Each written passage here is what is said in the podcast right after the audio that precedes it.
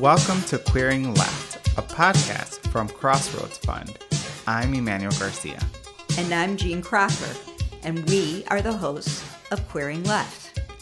Crossroads Fund is a public foundation in Chicago. We provide funding to community organizations, activists, and movements who are working for racial, social, and economic justice. For more information, please visit our website, crossroadsfund.org. Our guests on this episode of Queering Left are Eisha Love and Benji Hart, discussing the carceral state and organizing efforts towards defunding and dismantling the prison industrial complex. Eisha Love is a black trans woman from Chicago's West Side who was incarcerated in Cook County Jail for nearly four years after being arrested for defending herself in a violent confrontation. Benji Hart is an author, artist, activist, and educator living in Chicago. He was most recently an adult ally organizer with the No Cop Academy campaign. Eisha and Benji discuss the violence of the carceral system, the experience of being criminalized, and what building a healthy community free of police and prisons would look like. Hi, my name is Eisha Love. Um, I identify by pro pronouns as she and her.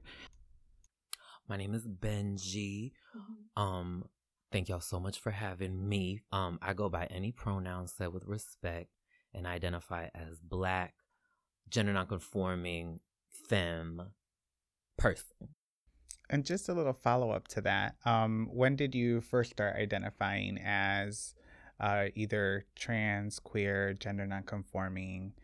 Um, I identify as um basically a female figure, well, a woman. I'm saying that happens to be transgender. Um, yeah, but um, I started identifying as trans. Well, maybe more so I say queer because I was discovering myself. And when you're discovering yourself more so, you kind of like finding out who you really are, what you want to be, who is this person inside that you're trying to discover, you know, to become. So I, I would say I was queer in my younger days, but as I got older, I kind of discovered that I wanted to be this beautiful, bright, you know, black trans woman, you know. So yeah, that's how I came about my transition. I think it's pretty similar for me. I came out as gay when I was 14, so ninth grade.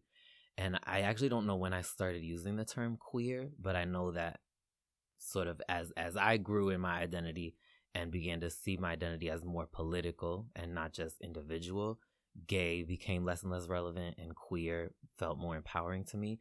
And as I began to explore my attraction to other people, I realized I wasn't just attracted to cis men. So that also became an important part of identifying as queer for me. Um, but my gender identity also came a lot later um, and I've really only been identifying as gender nonconforming or not cis for like three years or four years. So it's been like a much later part in my process as well that I actually started uh, questioning my gender identity. I think I was questioning my sexuality pretty early on, but that's the language that I had been exposed to at that time. So I think it took some some growth and some moving through the world and through other circles to be like, oh, I think there's more going on here than just my sexuality or just my sexual identity.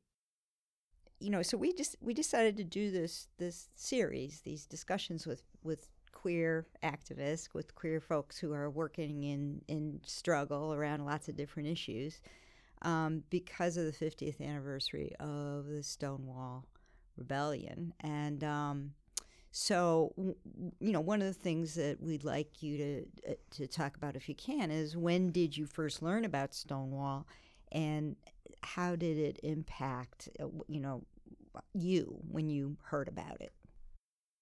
Just recently, I'm saying, uh, watching um Marsha uh, P. Johnson um documentary, it kind of opened me up to understand more so because people was like, okay, this is this person. I'm like, okay, well, I never, you know, knew who she was, but learning her, I'm saying, and seeing her public lives on the internet and things like that, she kind of opened the doors up to me to get an understanding of what uh, uh, uh, Wildstone was really was how was this was discovered.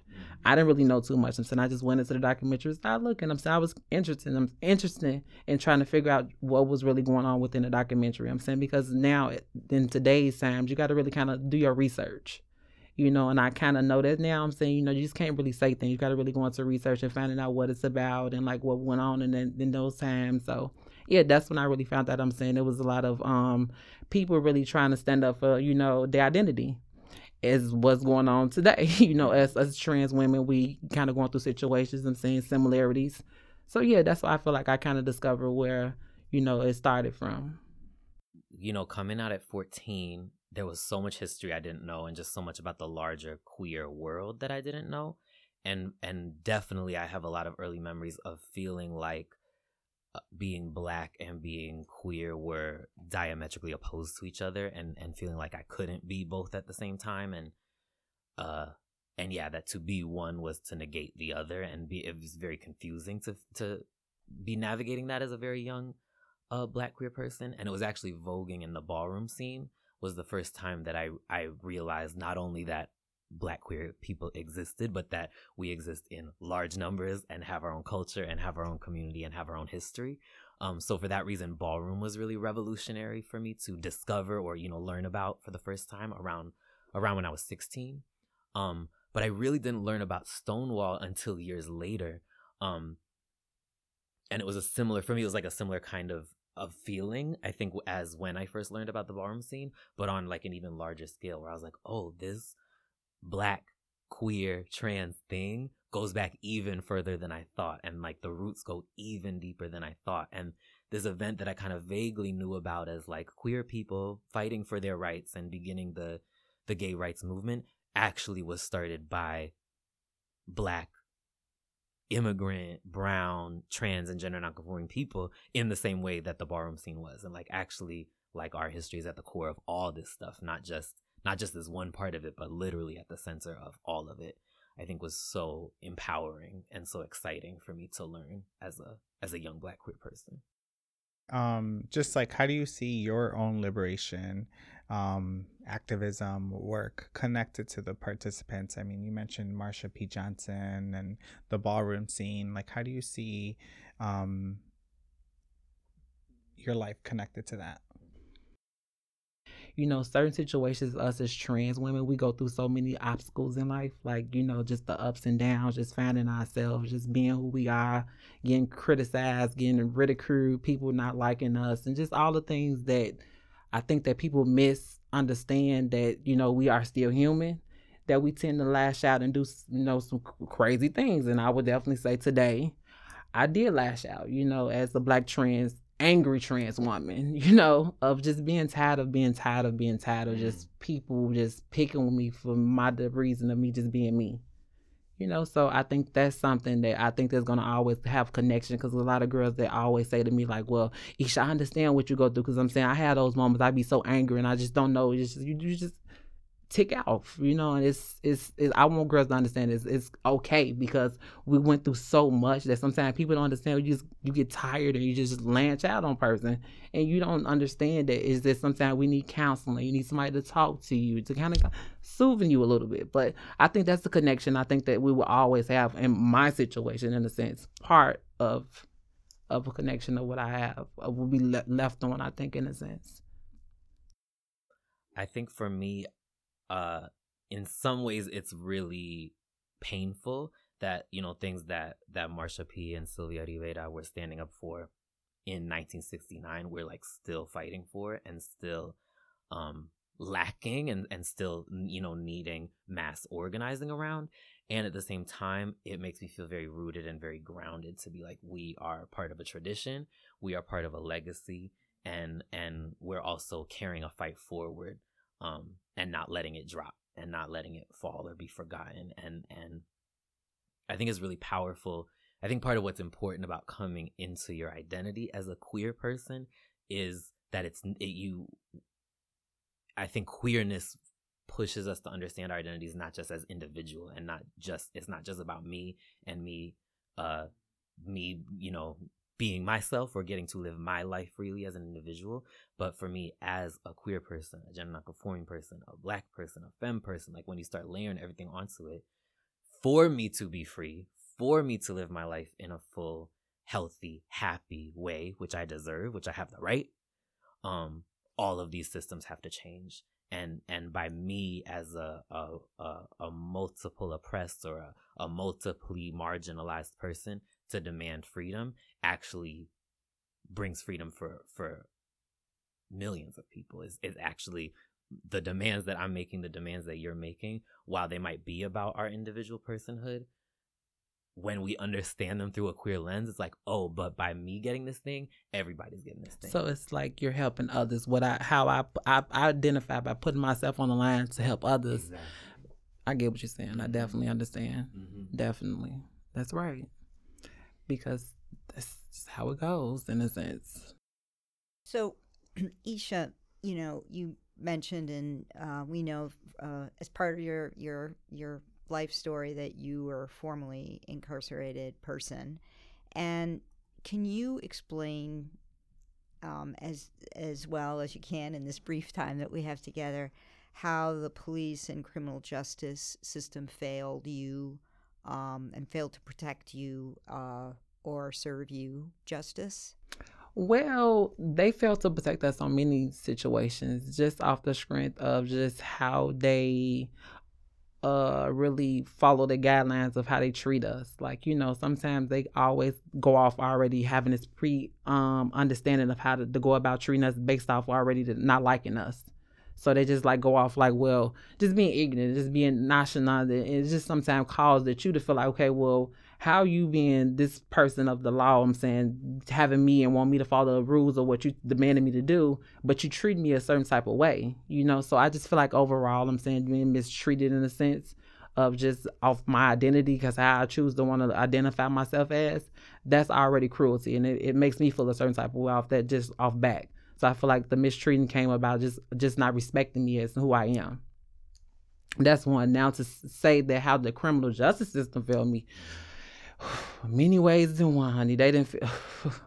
well, I would just say for one, I'm saying starting off, I'm saying I feel like um, sitting in prison for four years without a trial is a lot. Like you know, I think for average case, they say that you should be sitting in jail to find some type of understanding of some coming about within your case within 18 months, in a sense.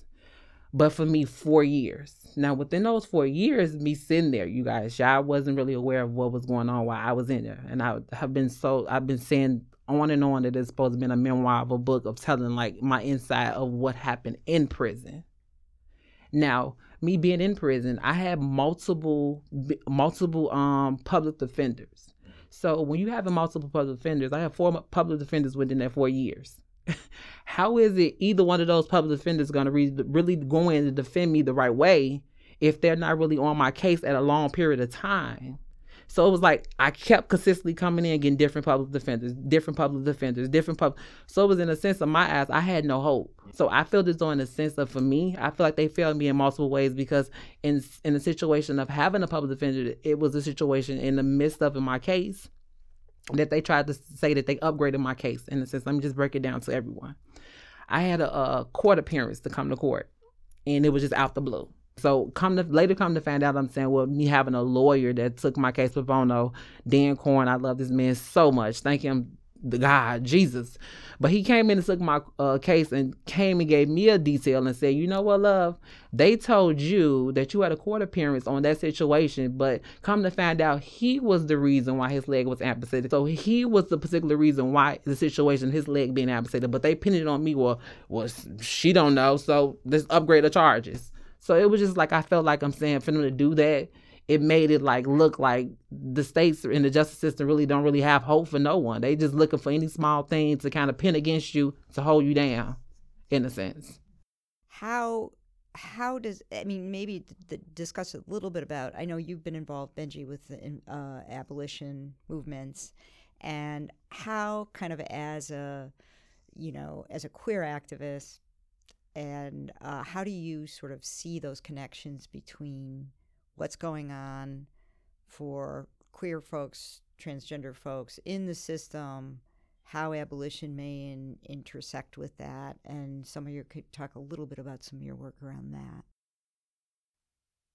I'm thinking a lot right now about uh Layleen Polanco in New York. You know, tomorrow, from the day that we're recording tomorrow, November 14th, is Trans Day of Resilience. Um, and this year I wrote a poem um, for that uh, that national event um, in honor of Layleen Polanco, who's a, a Dominican Afro Latina trans woman who was found dead in her jail cell in Rikers Island um, this past Pride Month, um, June of 2019. Um, and her story is so incredibly painful um because she's you know gone and was taken from us by the prison system. And her story says just it, it, again you know think about how all our identities layer together and how when we demand justice for the for the most marginalized folks it blows open the system in ways that actually create justice for everybody not just for a, a one particular or small group of people. Um and Layleen uh was uh held uh for two months in Rikers in solitary confinement because she didn't have five hundred dollars for bail. She got picked up on a misdemeanor, but they held her because she had previous prostitution charges that she hadn't shown up to court for, and so they said, "Oh, because you you missed these other court days, we're holding you." Um, and then she had uh epilepsy. Um, so it's believed that that's that she had an epileptic attack while she was in solitary, and that's how she died.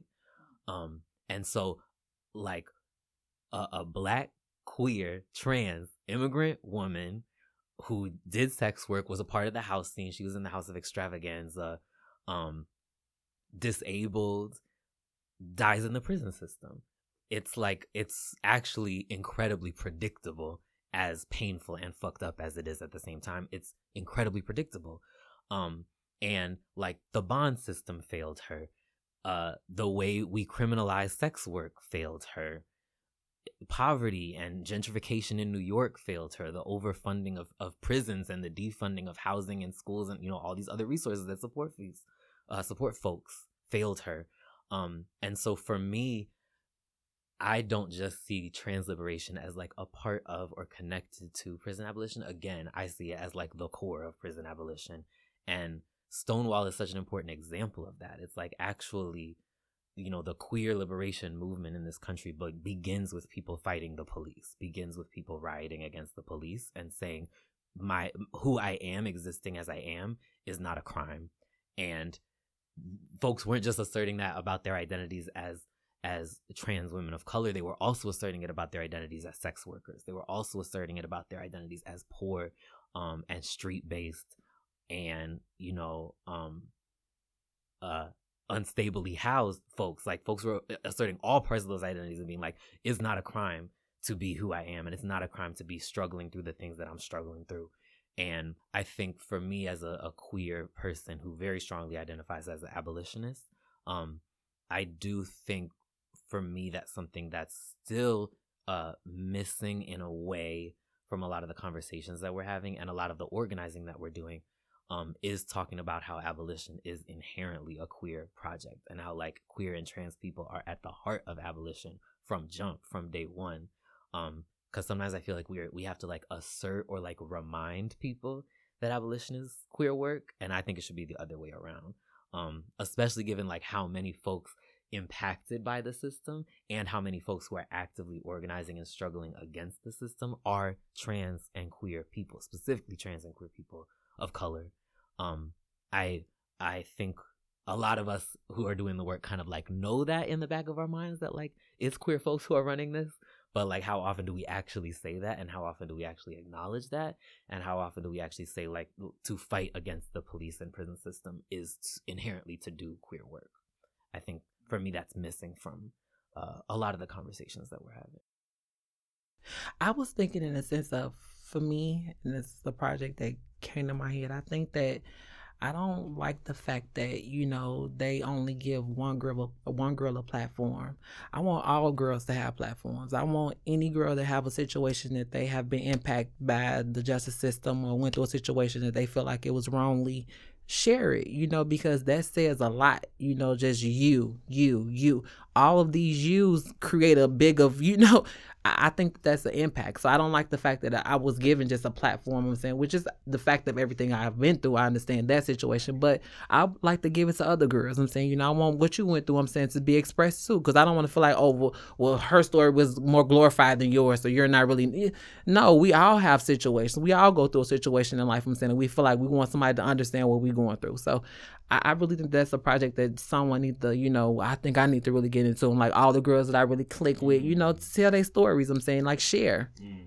I really think that's dope. You know, it was it would say a lot through the justice system looking at that like well, these girls just want to be saying they went through these situations. Like now we need to re you know reevaluate ourselves. And your story is so important.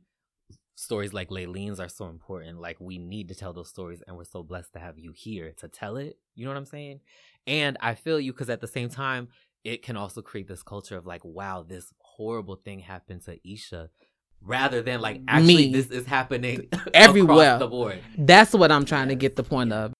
Benji, I think you're talking a little bit about this um, question that we've been asking uh, different people. You know, we've asked it of, um, you know, immigrant rights activists, asked it around um, even like anti-blackness and just youth, move- activists. youth activists mm-hmm. um, around how different movements um, fail to look at intersectionality in some ways, right? And they either uh, scorn queer and trans activists and don't and think of uh, queer and trans activism as a very specific thing, uh, and that's by the mainstream LGBT com- community, right? Like gay marriage, same sex marriage, things like that. Um, how do you think the prison abolition movement can kind of take on, I think, that what you're talking about, which is to see the struggle um, as a queer and trans struggle? I think part of that, we're already in the right place having the right conversation because I think part of that is actually teaching history, um, and and teaching uh queer and trans history as abolitionist history, and the other way around. That it's like if we're talking about the history of the police and prison system, we're talking about homophobia and transphobia. And if we're talking about the history of, of queer and trans liberation, we're talking about struggles against policing and incarceration.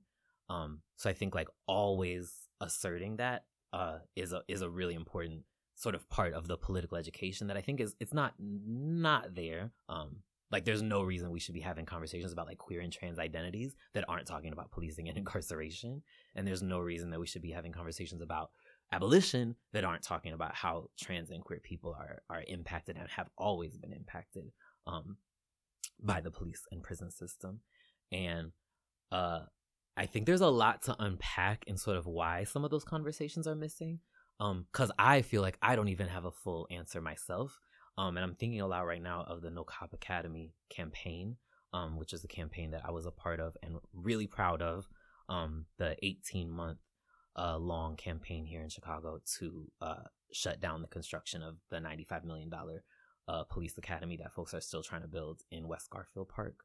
Um and a, a thing that we've debated with each other or discussed a lot with each other behind the scenes was was that a queer campaign or not? Um, because we never called it that and we never said you know this is a queer campaign this is a queer led campaign this is a, a, coalition of queer folks. Um, fighting the, the construction of this cop academy but it a thousand percent was. Like every adult ally who was at the core of that campaign was queer and or trans and damn near every youth organizer um uh, the the youth who were were at the front and leading uh that campaign were all damn near I don't want to speak for everybody's identity but damn near all of them were queer and trans youth. A lot of folks the first thing they're they're to say is not oh it was a queer and trans led campaign but I would argue that it was um, but a conversation that we've struggled with behind the scenes is like, well, can we do we call it that in retrospect? Like, why didn't we call it that in the moment when we were organizing it? How do we understand that, you know, now that the campaign is over and wrapped up, what are our reflections on it as the queer and trans people that organized it and that were a part of it? Um, like, like, did we do enough to name it that way or why didn't we name it that way? And, and, you know, I think we have our own reflecting as a coalition on that to be like, yeah, this was gay as hell. Like, this this campaign was very gay. Like, why didn't we call it that, or or why doesn't everybody necessarily know that about it? You know, it's interesting because when we did the, the the little segment with the ACT UP folks, there was this whole part of the discussion where they were saying, you know, it kept being called this queer or gay movement, but we didn't think of it as a queer or gay movement mm. because we were dealing so much with intersectionality and how HIV affected women and how it affected you know different communities differently and you know the media always called us gay activists mm. and it was much broader than that you know it was t- and it was you know and the intersectionality word didn't really exist back then right um, so it's it, it's like that it's kind of interesting that you raised the opposite of that a little bit but um, but you also very clearly both talked about this, you know, this the beginnings of like Stonewall and who uh, who were you know who were out there fighting it, who started it, who were out there fighting in the streets, transgender uh, people of color, you know, and um,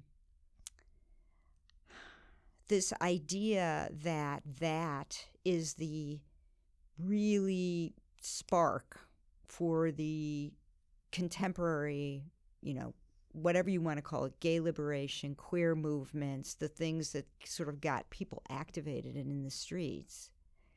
And we're still dealing with, as Manny talked about, a community that, and the 50th anniversary celebrates those people, but every other day of the year mm. still sort of rejects those folks in the sort of broader gay community.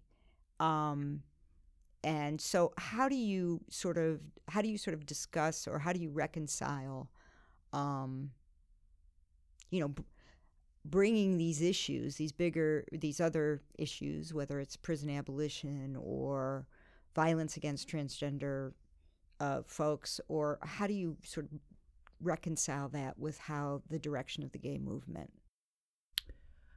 I think what we're doing now, just bringing more awareness, is one.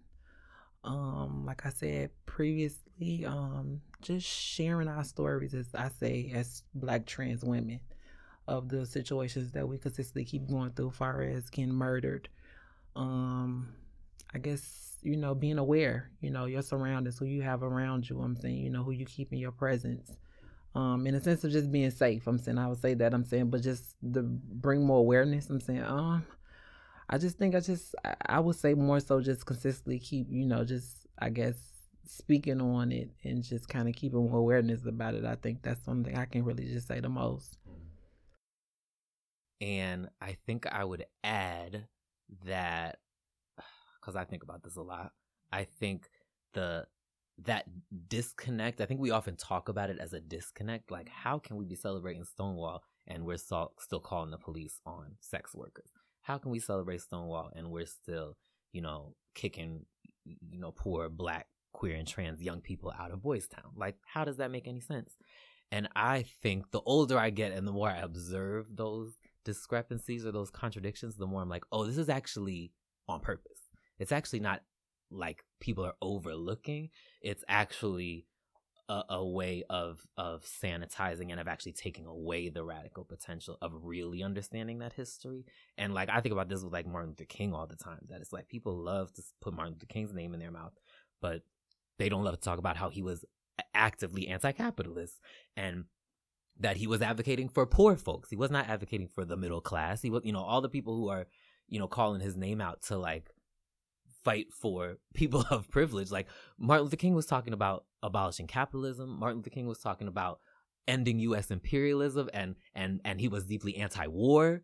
Martin Luther King was fighting for poor folks, not just black poor folks, but all poor folks. And it's like, where is that in in the legacy that we're celebrating? And I think it's it's actually on purpose that people want to uplift these radical figures without actually talking about what they was talking about because you actually take away the power of those stories when when the the original storytellers aren't there to keep you in check which is again why i think like your story and you actually being here to tell it is so important because i could put your name in my mouth and be like you know eisha ha- has this amazing story and in eisha's name i say we should do this you know and you you you aren't there to be like, uh, I'm not about that. Like, do not speak for me, Benji. You know what I'm saying?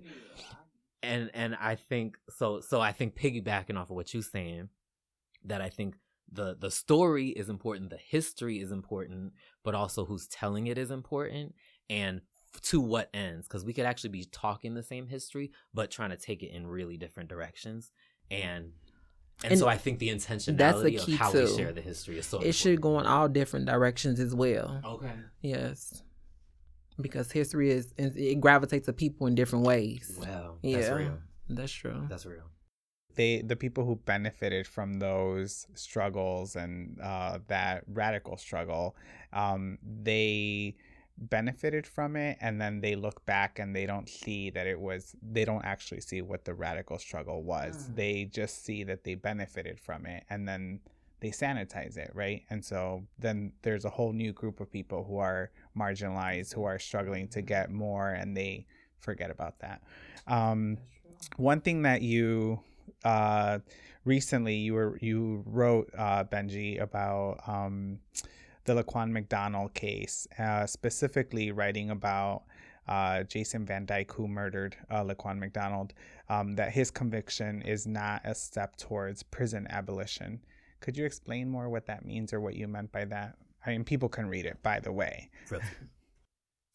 I really appreciate this question because it's, I think, one of the most complicated questions in abolition, frankly. And it's one that I'm still struggling with and that I still uh I feel like I don't have a clear answer on, but I'm gonna try and dig into it anyway.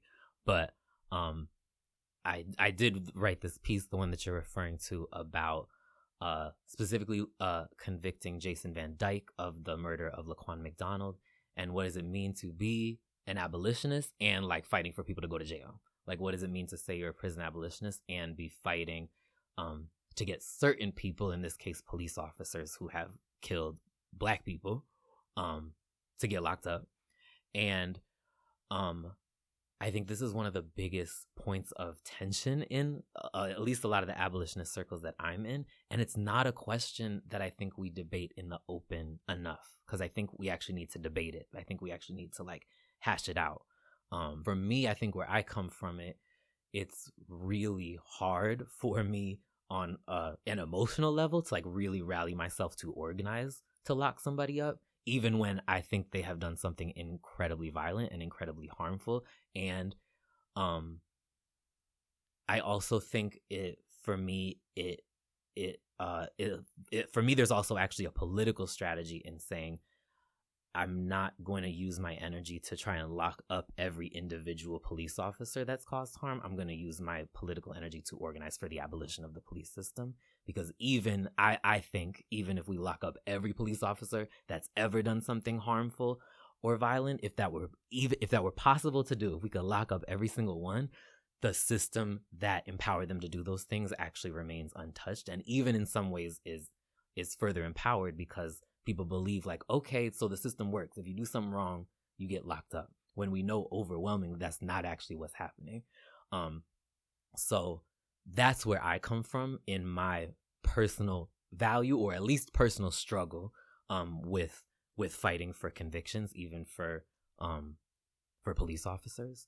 Um, but I will say that this is a conversation that I have had with um, other Black folks, specifically Black women, um, black femme um, and queer organizers who feel very differently than me and who um, would wholeheartedly disagree with me. Um, and a lot of what those folks bring to the table is, well, what about honoring what family wants? What about honoring what community is demanding? Um, and what about creating justice with the the means that we have? Um, like, yes, we're fighting for a world without police and prisons, but we don't have that world right now, and there needs to be consequences for um, for what you know harms are being done to the the the most oppressed among us by this oppressive system. And i think for me a really uh, important like lesson in that was when when the i wrote that piece before the conviction uh, came down. Um, and the day that jason van dyke actually was convicted um, black lives matter put out a call and was like you know we need people to come downtown and support. And i was free that day and i was like you know let me go downtown and support and I went to City Hall and I marched with folks through downtown. And it was this incredible moment of black joy because so many black people, specifically black young people, fought hard um, for there to be justice for Laquan McDonald with the means that they had and, you know, with the systems in place and, and just feeling the joy of that moment. And, and it was a historic moment. It was like the first time in 15 years or something that a police officer in Chicago had been uh, convicted of murder, and it was like like no one could deny that that was a historic moment and that it was black organizing that made it happen, and and just feeling the energy of that moment and seeing the support, especially from other black folks in the city, that that that moment brought. I really had to be like, okay, you know, who am I fighting for, or you know, whose demands am I listening to, um, as an abolitionist, and so that like really challenged me, and is still challenging me. Um, so I feel like I, even though that's like my answer is, you know, I I cannot or at least I have a hard time getting excited about like fighting for convictions. I also can't deny like the other frameworks and the other values that like other directly impacted people, other black folks, other um folks in the abolitionist movement are bringing.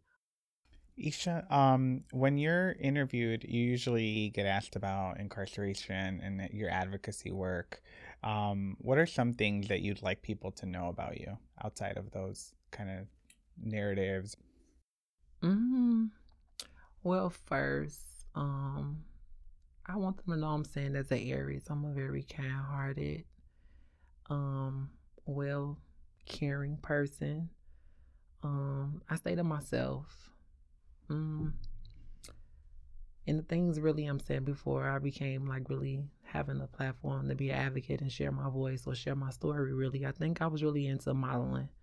I love the fact that you know i was really confident with who i was i'm saying and i felt as though that you know mom always told me i'm saying you know if you was to be whoever you're gonna be you know because she was kind of you know the mother that was kind of like well i know what you is but look i don't know how to you know deal with the situation but she said whatever you is you better just be the best at it you know i always hold your head up high proudly of what you're doing so as a model, I felt like that was me. You know, I stood proudly of who I was, you know, so I, I always wanted to be a model. And I just love fashion. You know, I'm a fashion. I love fashion. I'm not into fashion as much as now because I got a lot of situations and things going on right now. So, uh, Benji, um, you're you're known for um, your time in Chicago's ballroom scene as a, as an excellent Vogue dancer. Um, and you also have um, amazing academic credentials. And so, can you talk a little bit about how you kind of make sense of the academic credentials and the spaces where people don't have maybe the same access or educational backgrounds, and just talk a little bit about how you navigate all of that? I definitely, you know, I'm a suburban kid. I grew up middle class in the suburbs in Western Massachusetts. And so I come from a privileged background from jump. And um I started I started actively going to the ballroom scene in, in New York and participating in New York when I was 18. So right after I graduated high school. So I was kind of thrown into that environment pretty young and just a lot a lot of things were thrown at me that as a very new to the game 18 year old I was like not ready for and I'm lucky I'm still here because I, I tell people all the time I could have gotten into a lot more trouble in those early days that I did. So I'm lucky that I'm standing here before you in one piece. But but that being said, I think um you know, I was in the ballroom scene before I went to college. I was I was voguing and I was going to balls and in the scene before I was a student um in in college. Um so in a lot of ways ballroom was teaching me some things before I had the academic background that then I kind of had to mix those two things together as I went. Um, but I think academic training, no matter what your identity is, because not I'm a middle class person, but not everybody who's middle class or wealthy has, you know, there there are folks from all class backgrounds that have access to academic uh, training and vice versa. Um, so I think academic training is privilege and it's like any type of privilege you need to mitigate it and you need to whenever you come into any space you need to be like aware of it and and like check yourself about like whether your voice is getting more weight than someone else's just because of a credential that you have um because that's all it is is a credential it doesn't mean you know anything more than anyone else or uh You understand? I definitely yes, I can definitely speak on that. Okay. so see, now I'm about to have to loop back to you. Cause But- it's just be that way from time. Right. And something something I think a lot about uh is Mariame Kaba says that we actually need lived experience and political education. That in some circles we kind of fetishize or hold up people with the knowledge and the training and the big words. Um, but in other circles we can hold up people with lived experience who haven't actually had opportunities to put put their lived experience into a political framework or a larger historical context and Could like you actually you need both. Stop and repeat that once again? Let me say for the word for the people. You know, the activists that's out here in the world that you know say that we're for the other young and up and comings. okay. See? And it is it is really complicated because i think i think and this is what mariame is really talking about both can be harmful potentially. That to kind of say oh, you know we're only centering people who know all the big words and have all you know all the fancy degrees and credentials it can lead to some really fucked up and harmful uh and misguided dynamics misguided organizing. But so can um sort of centering folks who are survivors or centering folks who are the direct recipients of harm or you know directly impacted communities without political education and without framework and without clarifying like okay but as an org or as a a, a coalition? What are our values? What what are what are we you know channeling uh, these experiences towards? And how are we understanding these experiences in the larger context and, and the larger political fights that are happening? And that actually we need both. So all that is to say i think my academic background is a privilege and when we're aware of both the the privileges or the resources that we bring and the things that we're lacking which like I've never been incarcerated so like I'm lacking that experience. Like I have no idea what life is like on the inside so I cannot speak that in any type of way. When we come to the table with an awareness both of the resources that we're bringing and the resources that we're lacking then we can actually piece together like okay you have some lived experience that I cannot speak to I have studied some things and have some, you know, experience uh, reading and learning and talking about some things that I can bring to help kind of make some sense of that. Like, let's bring it together. We bring something. We both bringing something to say. we both to bringing something to the table rather than thinking, oh, whoever has the most academic training, that's the person. That's the should be at person. front. should yes. Like, nope, that's not how it should work. Well, that's the common. And I'm just a survivor here to tell my story and connect to some of the people that can understand where I'm coming from, you know.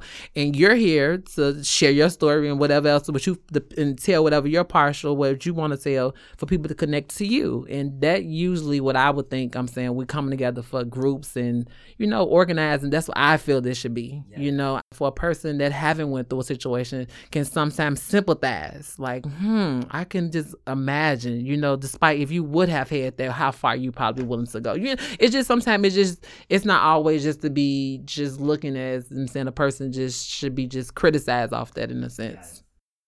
And for me, I think you're hitting it on the head because it's we say it a lot, but I don't think we actually practice it a lot. That everybody has things to learn, mm-hmm. everybody has things to bring to the table, but also everybody has things to learn. And I think that's like a very simple and It's very, very, simple. cliche, even you know, thing to say. But like, how are we actually practicing that? And how are we actually like coming to the table with the humility to be like, I have. However many That's degrees, humbleness. and I have things. To That's learn. called humbleness. Right, exactly. And not of us, a lot of us not humble. Well- I'm- it's just it's sad to say we're just not. I'm humble because I done went through so many trials and tribulations in life, and look, hey, I'm just blessed to be here to continue to tell my story, Lord, and help others. I'm saying maybe can grasp a situation they don't have to go through a situation like myself. That's I'm I'm just good for that, you know, and I continue to keep doing that despite how others look at me and judge me and look at me how look. I'm here to help the people that's not judging me, okay, and looking at me in a, as a blessing, mm-hmm. not something that I have to be this high mighty God because mm-hmm. ain't nobody God. You ain't God because you telling the story. You got some. Come on, baby. I think I think some of it too is like I would just kind of what you're both uh talking about it for me is about like representation right mm-hmm. and how in these moments when you see more people of color uh, being Mm. represented um a- and kind of just you know like our first black president. Yes. You have our first black uh, lesbian mayor. Um, there's all these ways in which representation um, can mask our class, our privilege, what we know, and our, what our political education is, um, what our lived experience is, um, and we don't openly talk about that. And I think we, if if we do that, then we can identify who is on our side, mm. who is in our movement, right. who is part of our movement, who do we want in our movement, um, all of those kind of um, you know things. Cause Lori Lightfoot is a black queer woman who needs some political education. Lori Lightfoot is someone who shares a lot of my identities and is lacking some frameworks. Needs needs to do some workshop. And has all the credentials. Just uh, how are the ways that we can address? You know, we talked uh, in the beginning. We talked about violence against trans women. Um, you know, the Rikers Island uh, murder um, by the system. How are some ways that we can address uh, violence against trans women, uh, particularly trans women of color, black, uh, brown women? Um, for me, I think in a sense, um, a lot of trans women kind of going to like the still the sex worker thing situation still. And i feel like if it was programs or just giving them other allies i mean other um other things to do besides just like the norms of what they normally doing it would kind of open up doors for them to kind of fit in, in normal society. You know I'm saying? Like to kind of do normal things. And I feel like in a sense that's why some of them are probably in a sense probably getting murdered in situations and some sometimes and just being sometimes just not being aware of your surroundings and having who you have around you sometimes I'm saying and just feeling like, okay, well, I trust this me. You know, trust should no go farther than no one. I'm saying you should trust no one because I don't trust anybody. You know, it's just I feel like it's a lot of things around just kind of like just setting up safety. You know I'm saying and a lot of girls don't set up their safety in the right manner. They just feel like, okay, well, I'm this fishy girl and I'm just content with myself. But no, you can't be that way all the time. You got to know I'm saying there's some people out here that doesn't like you. You know, there's people out here that kind of look at you and want to kill you at times. So you got to always be aware and always be watching your surroundings and just. I think it's just and then sharing more stories more. So like the sharing part is okay to me, but I think sometimes too sharing so much of us is consistently keeping dying or consistently keep dying to me says a lot to the community to say, well, okay, it's cool for us to do these to these trans people. Let's continue to keep doing this to them because society only wants to put, uh, uh, uh, highlight it and make it like it's a, you know, in my eyes, I think because once it consistently keep happening, then people kind of think it is norm. Like, okay, well, if I kill her, ain't not gonna happen to me. You know, in my eyes. That's how I look at it in a sense. So, you know, and keep highlighting it in a sense. It does make it look good because we're losing girls rapidly.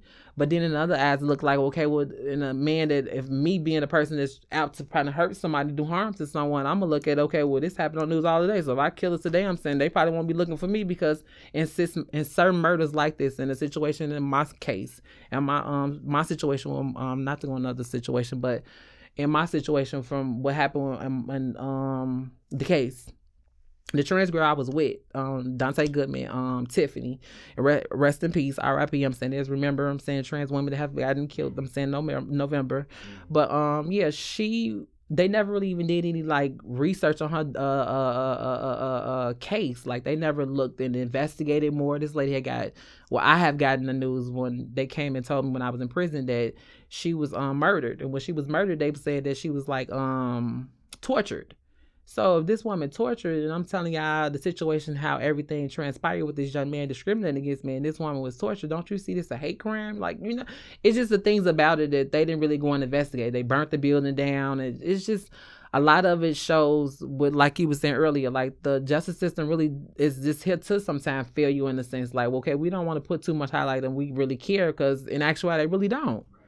So I just say just uh, to end this whole part about how I think would bring more awareness and safety is just you have to be more knowledgeable of what's going on, your surroundings, and just you as a person. I think because I keep no one around me. I say to myself, look, a guy I still kind of trust you sit over there. I'm gonna sit over here just to watch you, just to get a feel of you. And I ask a lot of questions. And I want to know. It's, Sometimes people be like, well, you talk too much. You want to know too much. Listen, to know more about you, to know who in my house. Mm-hmm. I'm just saying, you know. I just want to ask you both about, you know, there's, I want it's a popular culture question. Mm-hmm. So, you know, there's, there's kind of more awareness in mainstream media these days about transgender people. And Pose is one of the examples. I mean, we obsessively talked about it in the Crossroads Fund lunch room. Um, can you can you just talk a little bit about how that kind of thing complicates or helps or hurts or just maybe run down a little bit about that kind of popular culture thing and having more people have access to characters I can just I'm gonna start in, in a, a, little bit, and I'm gonna let him talk, and I'm gonna jump back into it. In a sense, I think that that's a wonderful idea. You know, give us a, a, a platform now to really be ourselves. Like I said earlier, I said sometimes we need that type of introduction to like just being in the real world, like you know, because we not really acknowledged as being humans in a sense and my ass sometimes I feel like I'm just saying when I come in the room, people like all eyes on me, like I just like I'm just this weird person just came in, and that sometimes I feel uncomfortable. You know, you come into a room, you want to feel like okay, I'm just no normal than anybody else. I'm just human being that just shows a different sexuality. You know, like that's all. So I think that's a wonderful thing, but. But it does, like I said, in a sense, like I'm saying, from us being underground for so long, because I think in a lifetime when I was growing up, this wasn't kind of like you know public class so it was like we was very underground. And a lot of things that was underground it wasn't a lot of things happening like that in my eyes. Or maybe probably in the sense of i wasn't i wasn't probably seeing it in the news or wasn't kind of being publicized as much in my days. You know, I didn't see a lot of trans women every single day, and if they do say they might uh, uh wrongly identify them by this male dressed in, you know, it wasn't as much as it is now. Like now, it's like I think that having social media it gives a lot of more of okay, well, if I kill somebody, I'm gonna put it on social media, or I kill you. It just to me in the mindset of an ignorant, crazy person, that's what they willing to do. I'm saying looking for some type of um, reaction from the world, like okay, well, I kill someone, I know the world gonna take this by storm. I'm saying that's my thoughts of it, but in a sense, to answer your question, I think that's a wonderful thing how putting us in a platform of just being just normal peoples in the world. Like we can do acting, we can do modeling, we can do whatever, you know, just make us norm. Like I said, I think Marsha P. Johnson said, I'm saying I just want to just make my awareness here. Like I want to be aware that I was here. Like I don't want to feel like I'm saying I'm an outsider. You know, you want to just be aware. Like I'm here. I really fucks with Pose, and I really fucks with uh not just the show itself, but but uh the team of people that's involved, from the actors to the writers to just all the kind of folks that are behind that project because so many of them are actually black trans people and so many of them are uh, members and former members of the ballroom which i also really think is special um, and unique about that project. Um, so i really fucks with pose um, and i do think that visibility um, initiates conversations, gives people something to point to, gives people a reference that that can make sort of other kinds of conversations and education more accessible which I think is great. And I think the work of of having the conversations and the work of doing the political education and the political organizing still has to come after. Um, and that's what I think a lot of times doesn't happen. Um, and for me, this is very for me as a black person that feels so important to underline because it's like people have been consuming black culture since forever, and that hasn't taught people to love black people. You know, people have been uh, literally since this country's inception consuming the images of black people and, and consuming the art and the culture of of black communities and that has not taught people to love to share to protect black people. So we know from decades if not centuries of you know black visibility that that having the, the person on the pedestal doesn't doesn't stop violence from happening to the community. Um and so i think it's the same with any other oppressed identity. Um so the so just having a visible person just having a TV show, uh, a politician, you know, doesn't actually in and of itself translate to the valuing, the protecting, and the structural shifts that we need to like actually fight for, protect Black trans people. Um, so I so I would caution against, and again, one of the reasons I fuck with Pose is because I think every and and and any person involved in that project would actually understand this that there's a lot more work to be done than just putting people on a TV show. And I think I think that project actually comes from that base of knowledge, which is uh why one of the reasons why I fuck with it. Um and also going going off of what Eisha has said about sort of like what do we need for um for black trans people for for black and brown trans women um to be loved and protected and fought for um I think and you know this is more of a uh a personal or a you know inter-community conversation but I feel like within the black community we do have a lot of work to do around education and around um talking about like yeah this is actually part of our community. It's always been a part of our community. This is this is not new. These are ancient identities and and we need to not just accept people but like understand that black trans and queer people are actually bringing us back and rerouting us in our history as as colonized um and enslaved people like they're actually taking us back we are taking us back to our roots um and not the other way around we're not deviating from them we're we're reconnecting with them I think we have a lot of work in the black community to like really make that felt. Um, and I also think that so much of the violence that black, queer, and trans people face is about all these other, again, intersecting systems. Because it's not like black people are the only ones with the transphobia problem. It's not, you know what I'm saying? Like, transphobia is definitely a universal issue. So I think also, like, a lot of the violence that we face within the community is about the, the the other emergencies and the other kinds of harm and trauma that we're all swimming in as black people and so i think we need to talk about again think about intersectionality i think we need to talk about all kinds of supports and all kinds of structural shifts and reparations for black communities writ large um, that all black people including trans and queer people will benefit from and i'm thinking a lot about this very historic decriminalization hearing that just happened in DC. DC had a bill on the table to decriminalize sex work, and it was a huge. Just the fact that the bill was on the table was a huge a huge deal, and it was overwhelmingly black, trans, and queer sex workers um, that had got that bill even you know on the floor to be discussed, and folks like the sadly the National Organization of Women flew in membership from around the country to stop this bill from happening that was specific to DC. So you have local, you know, black, trans, and queer people in their city saying, this is exactly what we want. Like, we need this. And people of wealth, people of means who are not even from the region of the country coming in to stop it. And like, I think we could do a whole podcast on sex work. I think sex work is a really important uh, and complicated conversation we need to be having right now. Um, but that was a crucial moment for me where I was like, even if like I believe sex work is work, and I believe if you want to do sex work, you should be supported to do that in the safest way possible. Even if you're somebody who disagrees with me on that or doesn't feel me on that, for you to be flying in to take resources away from sex workers is like what are you really about then? Because even if you're somebody who's like well i think sex work is bad and people shouldn't do it then you should be fighting for affordable housing you should be fighting for a living wage you should be fighting for universal health care. Like we know all the reasons why people go into sex work. If you really about that life like if you really don't want people doing sex work then all these other resources need to be provided to support people. So we actually fighting for the same thing.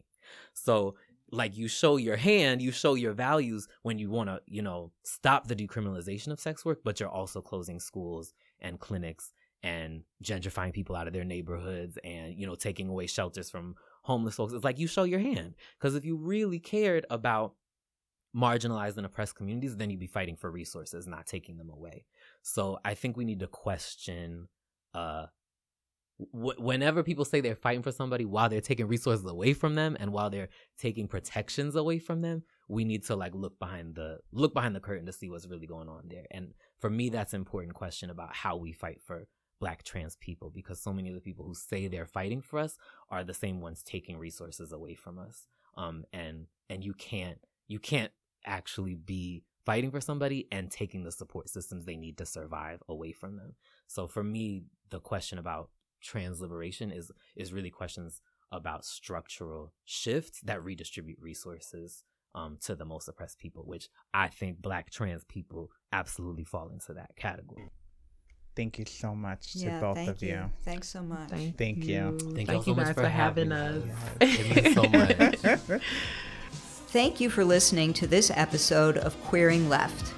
The organizers interviewed represent just one example of the fearless movement building in Chicago that Crossroads Fund is proud to have supported since 1981. Please visit our website for photos, videos, and other media related to this episode.